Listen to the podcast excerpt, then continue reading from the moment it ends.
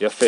אנחנו בדף אה, כ"ח עמוד ב', אה, בשבת ראינו את המשנה בכ"ח עמוד א', אני אקרא אותה, חמץ של נוכרי שעבר עליו הפסח מותר בהנאה, ושל ישראל אסור בהנאה, שנאמר לא יראה לך שאור.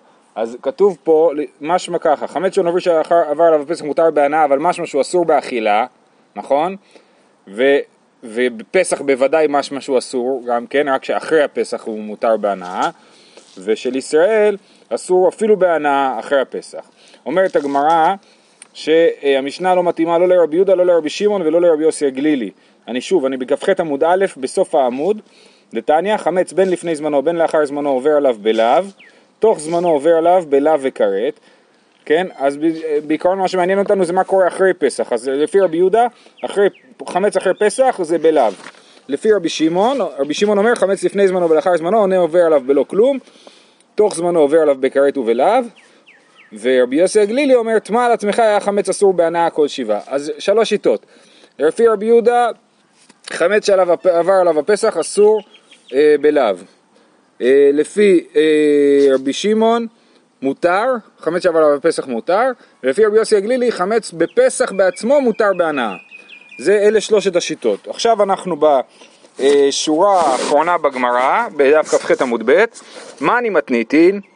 עם מי המשנה שלנו מסתדרת? המשנה שלנו שאמרה שחמץ של נוכרי אחר הפסח מותר בהנאה, ושל ישראל אחר הפסח אסור בהנאה, זה לא מסתדר לאף אחד. אי רבי יהודה, חמץ סתם כאמר, אפילו דנוכרי. רבי שמעון, דישראל נמי מישר קשרי. ורבי יוסי גלילי אפילו תוך זמנו נמי מישר קשרי בהנאה. זאת אומרת המשנה לא מסתדרת לאף שיטה. למה? לרבי יהודה, רבי יהודה אמר שחמץ אחרי הפסח יש עליו איסור, והוא לא חילק בין חמץ של נוכרי לחמץ של ישראל. אפילו חמץ של נוכרי, אחרי הפסח לפי רבי יהודה אסור, אה, אה, אסור אה, באכילה ובהנאה.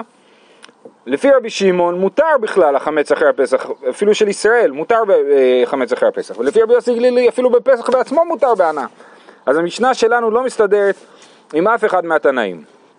אז לדבר הזה יש שתי תירוצים, שני תירוצים. תירוץ ראשון, אמר רבח בר יעקב, לעולם רבי יהודה היא, ויאליף שאור דאכילה משאור דראייה.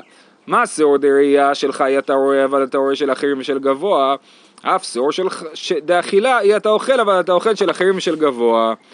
זאת אומרת, רבי יהודה לומד שמה שכתוב שבל ייראה, נכון אנחנו אומרים שבל ייראה לך, ששלך אתה רואה, אבל רואה של אחרים ושל גבוה, שחמץ של הקדש נגיד ושל גויים אין עליו איסור בל ייראה ובל יימצא, אז גם לעניין איסור אכילה של חמץ בפסח, או של חמץ לאחר הפסח, תכף נראה, אה, אה, אין איזה איסור אה, אכילה ואיסור הנאה, אין איזה איסור אכילה ואיסור הנאה. במילים אחרות, מה שאומנם רבי יהודה כתוב, הוא לא חילק וכתב שאחרי הפסח חמץ אחרי הפסח אסור בלאו, חמץ שעבר עליו הפסח אסור בלאו, אבל באמת אומר אבך בר יעקב שרבי יהודה כן מחלק בין חמץ של ישראל לחמץ של גויים. שחמץ של ישראל אחרי הפסח אסור, אבל חמץ של גויים אחרי הפסח מותר.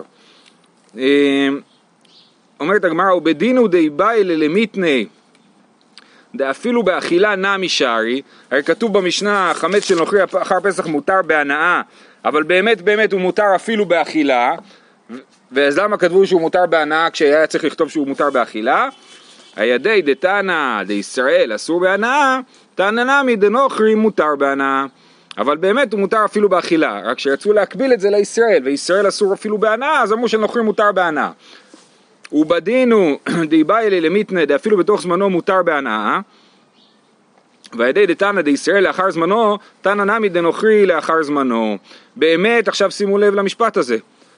דיבאי אלי למיתנא ואפילו בתוך זמנו מותר בהנאה. כמו אה, חמץ של גוי בתוך הפסח מותר בהנאה לפי רבי יהודה. עכשיו אה, אה, לפי רש"י מותר אפילו חמץ, זה, שימו לב לרש"י המדהים הזה, ודיבור מתחיל והיה לפסור דאכילה, כלומר חמץ דגבי לא יאכל משאור דראייה, ומותר חמצו של נוכרי אף באכילה, אפילו בפסח מן התורה. לפי רש"י, לפי רבי יהודה, מותר לאכול חמץ של גוי בפסח. ככה, ככה רש"י כותב. תוספות חולקים על זה ואומרים שמה שהכוונה היא שמותר רק בהנאה, שמותר ליהנות מחמץ של נוכרי בפסח, אבל אסור לאכול אותו. אז בכל אופן, לענייננו, מה שחשוב זה שהמשנה, לפי רב אחא בר יעקב, המשנה שלנו היא על פי שיטת רבי יהודה, שכתוב שחמץ של נוכרי אחר הפסח מותר בהנאה, אז באמת הכוונה היא שמותר אפילו באכילה אחר הפסח, ובאמת הכוונה היא שבתוך הפסח גם כן הוא מותר בהנאה. רק, רק אה, שוב, כיוון שזה רצו להקביל את זה לישראל, אז דיברו על חמץ שלאחר הפסח ועל איסור הנאה, ולא על חמץ שבתוך הפסח ובאיסור אכילה. אוקיי? אז בואו נקרא את זה שוב פעם. לעולם רבי יהודאי, ויאליף שעור דאכילה משעור דאריה. מה שעור דאריה של חי אתה אורח ואתה אורח של אחרים ושל גבוה, אף שעור דאכילה של חי אתה אוכל, אבל אתה אוכל של אחרים ושל גבוה, ולפי רש"י אפילו בפסח, ובדין הוא די באי למיתני דאפילו באכילה נמי שערי, וידי דתנא דישראל אסור בהנאה, תנא נמי דנוכרי מותר בהנאה, ובדין הוא דאיבאי למיתנא דאפילו בתוך זמנו מותר בהנאה, בתוך פסח, וידי דתנא דישראל לאחר זמנו, תנא נמי דנוכרי לאחר זמנו. זאת שיטת רבחה בר יעקב. רבא אמר, לעולם רבי שמעוני, המשנה שלנו שאומרת שחמץ של ישראל אחרי הפסח אסור בהנאה, היא כרבי שמעון. למרות שרבי שמעון אמר שאין שום איסור לאכול חמץ אחרי הפסח. חמץ שעליו עבר עליו הפסח לפי רבי שמעון, אין עליו איסור. ורבי שמעון, קנס הכניס, הואיל ועבר עלי בבל יראה ובל יימצא. אז אומר רבא, אמנם רבי שמעון למד שאין איסור דאורייתא לאכול חמץ שעבר עליו הפסח, אבל מדי רבנן זה אסור. למה זה אסור מדי רבנן? כי היהודי השאיר אצלו בבית את החמץ בפסח, אז אחרי הפסח הוא, הוא יאכל את זה, נכון? אז, אה, אה, אז עשו קנס, המטרת הקנס היא למנוע מאנשים לשמור את החמץ, אה, למנוע מאנשים לשמור את החמץ, כי הם לא יפסידו כלום אם הם ישמרו את החמץ. אז אומר רבי שמעון שאנחנו נאסור עליהם לאכול את החמץ, או אפילו ליהנות, נאסור עליהם ליהנות מחמץ אחרי הפסח, וככה הם לא ישמרו את החמץ, כי אם יהיה מותר להם ליהנות מחמץ שעבר עליו הפסח, אז יהיה, יהיה להם משתלם לשמור את החמץ בבית. אז לכן רבי שמעון כנס קנס ואמר שהחמץ של ישראל שעבר עליו הפסח אסור בהנאה, אבל לגבי חמץ של נוכרי שאין על זה איסור בל יראה ובל יימצא, אז הוא לא כנס את זה. ואז אין, אה, פחות מרבי יהודה, אין חידוש גדול כזה. נכון, נכון, כן. אה, רבא אמר לעולם רבי שמעוני, ורבי שמעון קנסה כניסו ועבר לי ובל יראה ובל יימצא. בישלה אמר לרבא, היינו דקטנות של ישראל אסור משום שנאמר לא ייראה. הסתכלו במשנה, במשנה כתוב ושל ישראל אסור בהנאה שנאמר לא יראה לך שאור. אז מה זה אומר לפי רבא? בגלל שנאמר לא יראה לך שאור, אז כנסו קנס ואמרו שחמץ של ישראל שעבר עליו בפסח אסור בהנאה. אז זה הקשר לפסוק ולא יראה לך שאור. אבל לפי רבחה בר יעקב, שהמשנה היא על פי רבי יהודה, אלא לרבחה בר יעקב משום לא יאכל חמץ מבעלי. זאת אומרת, היה צריך להגיד שחמץ של, ישראל שעבר עליו בפסח אסור בהנאה, לא בגלל לא יראה לך שאור, אלא בגלל, רבי יהודה למד את זה מהפסוק, לא יאכל חמץ. מזה הוא למד את הפסוק שחמץ שעבר עליו בפסח אסור בהנאה. אמ, כן, משום לא יאכל חמץ מבעלי. תשובה, מי סברת סיפא קאי, הרישא קאי, זאת אומרת הפסוק שכתוב משום שנאמר לא יראה לך, לא זה לא בא להסביר את הסיפא של המשנה, אלא זה בא להסביר את הרישא של המשנה, את הדין של חמץ של נוכרי שעבר עליו הפסח מותר בהנאה, משום שנאמר לא יראה לך שאור. נסביר איך זה עובד, אומרת הגמרא, ואחי כאמר, חמץ של נוכרי שעבר עליו הפסח מותר בהנאה, משום שנאמר לא יראה לך. שלך אתה רואה, אבל אתה רואה של אחרים ושל גבוה. ויליף שאור דאכילה משאור דראייה.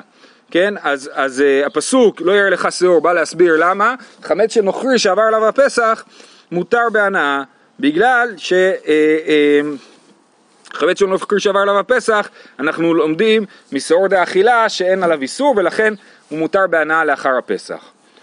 בסדר? אז זה אה, מחלוקת רב אחא, בר יעקב ורבא, כל אחד מסביר את המשנה לשיטתו. ואז דו לטעמיו, אז דו לטעמיו, זאת אומרת כל אחד הולך לשיטתו בהקשר נוסף, דאיתמר, האוכל שעור של נוכרי שעבר עליו הפסח.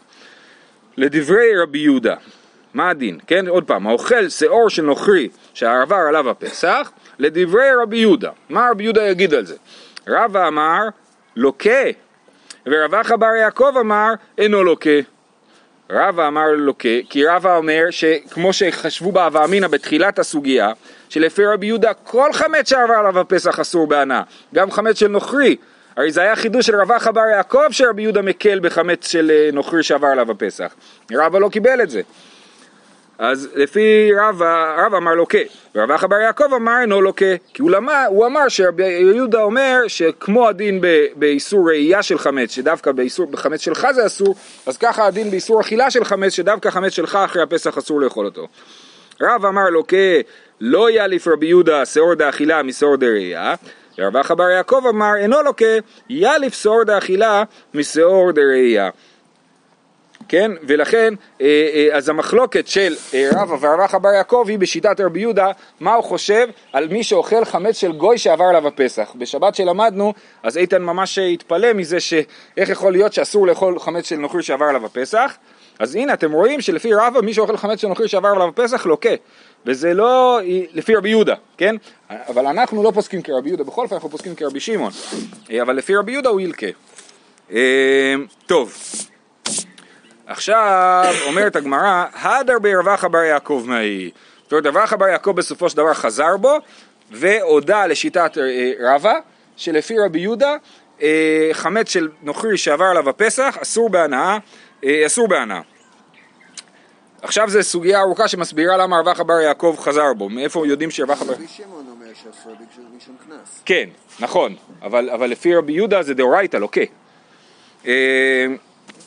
אז עד ברכה בר יעקב מהאי, אבל אנחנו נכנסים עכשיו לסוגיה, כאילו, כן? אז תחזיקו ראש. זה לא מחלוקת מעשית, זה רק מחלוקת במקור. זה מחלוקת, אה, האם הוא לוקה או לא. כן, מה העונש שלו, נכון, כן.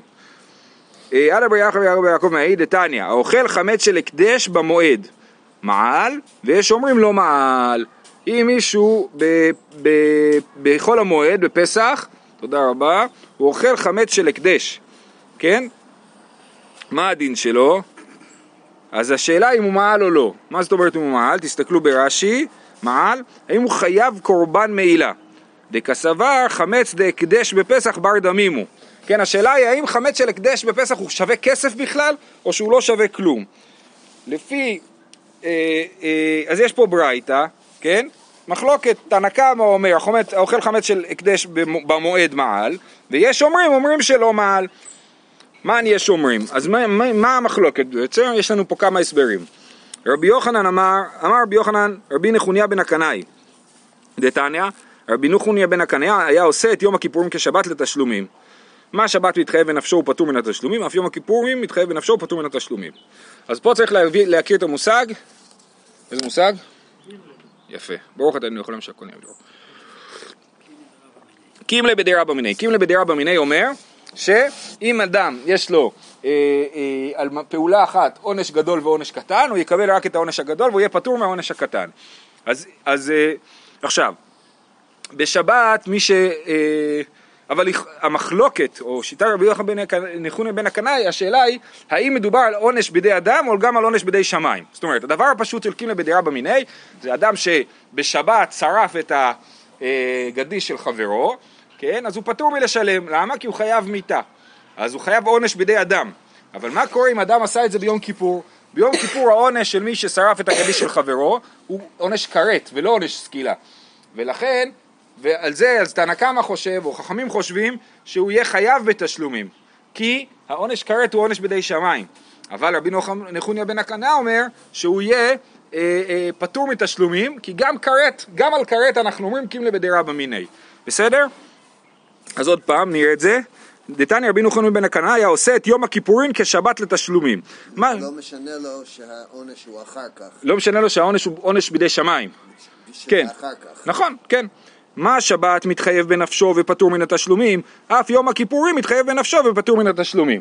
וממילא לעניין חמץ בפסח, אז העונש של חמץ בפסח זה גם כן עונש כרת, אז מי שהוא מעל ואכל אכל חמץ של הקדש בפסח, הוא יענש כרת והוא יהיה פטור מה, מהמעילה. כן? זה, זה ההסבר של המחלוקת לפי רבי יוחנן. תנא קמא חושב שאין קימלה בדרא במיניה בעונש כרת ולכן הוא יהיה חייב מעילה, ורבי נוחם בן הקנה חושב שיש קימלי בדירה במיני בעונש כרת ולכן הוא יהיה פטור מהמעילה. זה דווקא בכרת? זה כרת, אני לגבי מיטה בידי שמיים אני לא בטוח. אה, זה היה הסבר של רבי יוחנן למחלוקת האם מעל או לא מעל. רב יוסף אמר, בפודין את הקודשין להאכילן לכלבים קמיפלגי. מאן דאמר מעל קסבר פודים את הקודשין להאכילן לכלבים, ומאן דאמר לא מעל קסבר אין פודים. לפי רש"י, אה, רבי יוסף חושב שהמחלוקת היא על פי שיטת רבי יוסי הגלילי. רבי יוסי הגלילי אמר שחמץ בפסח מותר בהנאה. עכשיו, יש לנו חמץ של הקדש, והשאלה היא האם יש לו ערך. ומה תלוי השאלה אם יש לו ערך? האם פודים את הקודשים להאכילן לכלבים? זאת אומרת, האם, מה, לאיזה מטרות מותר לפדות הקדש? לפי תנא קמא שאומר שהוא, אה, אה, שנייה, לפי רבי תנא קמא, סליחה, לפי יש שאומרים שאומרים שהוא לא מעל, הם אומרים אין פוד, פודים את הקודשים להאכילן לכלבים, ובעצם לא פודים את הקודשים לשום מטרה חוץ מאשר לאכילה של יהודי. רק המטרה היחידה שאפשר להשתמש בקודשים שנפדו, נגיד הקדשתי פרה לבדק הבית, אני פודה אותה, מותר לי רק לאכול את הפרה, וזהו, זה הדבר היחיד שמותר לעשות עם קודשים שפדיתי. ולכן, כיוון שבפסח אי אפשר לאכול את החמץ, אז אם אני הקדשתי יש לי חמץ של הקדש בבית, ואני מעלתי בו, בעצם אין לו ערך. למה אין לו ערך? כי אי אפשר לעשות כלום עם החמץ הזה. אי אפשר לאכול אותו, וממילא זה אומר שאי אפשר לפדות אותו, כן? ולכן לחמץ אין ערך, ולכן מי, שמע, מי שהמעל בזה הוא לא, לא חייב קורבן מעילה. לעומת זאת, לתנא קמא כן פודים את הקודשים לאכילן לכלבים, ולכן יש לחמץ ערך, כי אני יכול לפדות את זה ולהביא את זה לגוי, או לפדות את זה ולהביא את זה לבמות שלי, כי לפי רבי יוסי הגלילי מותר ליהנות מחמץ בפסח, לכן יש לחמץ הזה ערך, ומי, שח... ומי שמעל בחמץ הזה, אז הוא מעל והוא חייב קורבן מעילה. עוד פעם, רבי יוסף אמר, ופודין את הקודשים להאכילן לכלבים קמיפלגי, מאן דאמר מעל, קסבר פודין את הקודשים להאכילן לכלבים, ומאן דאמר לא מעל, קסבר אין פודין.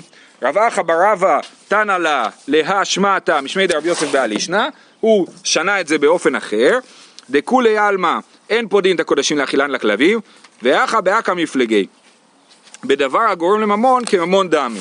מאן דאמר מעל קסבר דבר הגורם לממון כממון דמי, ומאן דאמר לא מעל כסבר דבר הגורם לממון לאו כממון דמי. אז אה, אה, שוב פעם, לפי רש"י, מדובר פה לשיטת אה, רבי שמעון, כן? לפי ההסבר הראשון של רבי יוסף זה היה על פי שיטת רבי יוסי הגלילי שחמץ בפסח מותר בהנאה עכשיו אנחנו מדברים על שיטת רבי שמעון שאומר שחמץ בפסח אסור בהנאה אבל אחרי פסח מותר לאכול אותו, לפי רבי שמעון אין איסור על חמץ שעבר עליו הפסח מדאורייתא. ולכן חמץ של הקדש שעבר שאני פוגע בו עכשיו זה נחשב דבר הגורם לממון. כי אם אני עכשיו יפסיד את ההקדש אז ההקדש יפסיד לאחר זמן. למרות שכרגע ההקדש לא שווה כלום כי הוא חמץ אבל כשיגמר פסח, אז החמץ הזה יהיה שווה כסף, כי מותר להשתמש בו, מותר ליהנות ממנו, ולכן זה דבר הגורם לממון, וזה המחלוקת האם הוא כממון דמי או לאו כממון דמי, כן? בדבר הגורם לממון כממון דמי. מאן דאמר מעל, כסבה דבר הגורם לממון כממון דמי, ולכן לחמץ הזה יש ערך, כי אחרי פסח הוא יהיה שווה, ולכן כבר עכשיו שאני פוגע בהקדש אני מועל, ומאן דאמר לא מעל כסבה דבר הגורם לממון לאו כממון דמי. אמנם לפי השיטה הזאת, החמץ בפסח עכשיו הוא לא שווה כלום, נכון? אז זה שאחר כך אני אדפוק את ההקדש, יפגע בהקדש, זה לא, זה לא הופך את זה להיות בעל ערך ממשי כרגע. דבר גורם לממון לאו כממון דמי, ולכן מי שאכל חמץ בפסח של הקדש לבריאות לא מעל. בסדר? כל זה הגיע בשביל המשפט הבא. רבח אבר יעקב, רבח אבר יעקב אני מזכיר לכם, אמר שלפי רבי יהודה מי אה, שאכל אה, אה, חמץ של גוי שעבר עליו הפסח, מותר בהנאה. וחמץ של גוי וחמץ של הקדש זה אותו דין. כי אמרנו, שלך יהיה טהורה, אבל טהורה של אחרים ושל גבוה. אז, אז הדין של הקדש והדין של גויים, החמץ שלהם ביחס אליי זה אותו דין. אין לי איסור לראות את זה בפסח, ממילא לפי רבי יהודה גם אין איסור ליהנות מזה אחרי פסח לפי רבח אבר יעקב. עכשיו בואו נראה איך רבח אבר יעקב מסביר את המחלוקת בשאלה האם מי שאכל חמץ של הקדש בפסח אם הוא מעל או לא מעל, רב אחא בר יעקב אמר דכולי עלמא דבר הגורם לממון כן כממון דמי ולפי שיטת רבי שמעון זה כן מעילה. ואחא בפלוגתא דרבי יהודה ורבי שמעון כמפלגי מאן דאמר לא מעל כרבי יהודה ומאן דאמר מעל כרבי שמעון כן? זאת אומרת, אומר, אומר אה, רב אחא בר יעקב, מה המחלוקת בין מי שאומר מעל למי שאומר לא מעל? לפי רבי שמעון, אחרי פסח מותר ליהנות מהחמץ, ולכן דבר גורם לממון כממון דמי, ולכן כרגע אתה מפסיד את ההקדש, ולפי רבי יהודה, אחרי פסח אסור ליהנות מההקדש, ולכן דבר, אין פה דבר הגורם לממון, כי גם אחרי פסח יהיה אסור ליהנות מזה. אה, אבל רב אחא בר יעקב הוא זה שאמר שלפי רבי יהודה מותר אחרי פסח ליהנות מההקדש. מותר ל- לפי רבח בר יעקב לאכול הקדש, אה, חמץ של הקדש שעבר עליו הפסח. והרבח בר יעקב הוא דאמר דרבי יהודה יאליף שעור דאכילה משעור דראייה שכמו הדין ב, שלא יראה לך שעור שמותר לראות שעור של הקדש ושל גבוה אז גם שעור דאכילה מותר אחרי הפסח לאכול שעור של הקדש ושל גבוה. אלא הדה ברב אחא בר יעקב מהאי וזאת ההוכחה שרבי אחא בר יעקב חזר בו. אז אני מסכם ראינו אחא בר יעקב חשב שלפי רבי יהודה חמץ של הקדש ושל נוכרים שעבר עליו הפסח מותר בהנאה ובאכילה ואז אה, אה, אבל מה, מהדעה שלו במחלוק בסוגיה של מעילה בהקדש בחמץ של הקדש אה, אנחנו רואים שהוא חזר בו וחושב שלפי רבי יהודה אסור אחרי פסח ליהנות ולאכול מחמץ שעבר עליו הפסח גם אם הוא היה בפסח של הקדש או של גויים טוב, עכשיו רק בשביל לגמור לסגור את הדיון שפתחנו, לסגור את החלון, אז אנחנו, עוד שיטה לגבי המחלוקת של אה, מעילה בחמץ של הקדש, רב אשי אמר דכולי עלמא אין פה דין. ודבר הגורם לממון לאו כממון דמי. אז לכל העולם מסכים שאין פה דין את, ה, את ההקדש להאכילו לכלבים, ולכן חמץ בפסח עצמו אין לו ערך, כי אי אפשר להשתמש ב, ב, בחמץ, לפדות אותו, כי אסור לאכול אותו בפסח וגם אסור לפדות הקדש להאכילו לכלבים, אז אסור לעשות איתו שום דבר. אז זה אחד. שתיים, הוא חושב שדבר הגורם לממון לאו כממון דמי, אז גם זה שלאחר זמן יהיה לו ערך, זה, אה, זה לא גורם לזה שהוא יהיה שווה עכשיו. ואחא בפלוגתא דרבי יוסי הגלילי ורבנן כמפלגי, מאן דאמר מעל כרבי יוסי, ומאן דאמר לא מעל כרבנן. אז המחלוקת היא לשיטת, אה, אה, המחלוקת היא שמי שאומר שמעל הוא חושב כמו רבי יוסי הגלילי שחמץ בפסח מותר בהנאה, ומי שחושב אה, שלא מעל אומר כרבנן שחמץ בפסח אסור בהנאה. תגידו רגע, רגע, תגידו.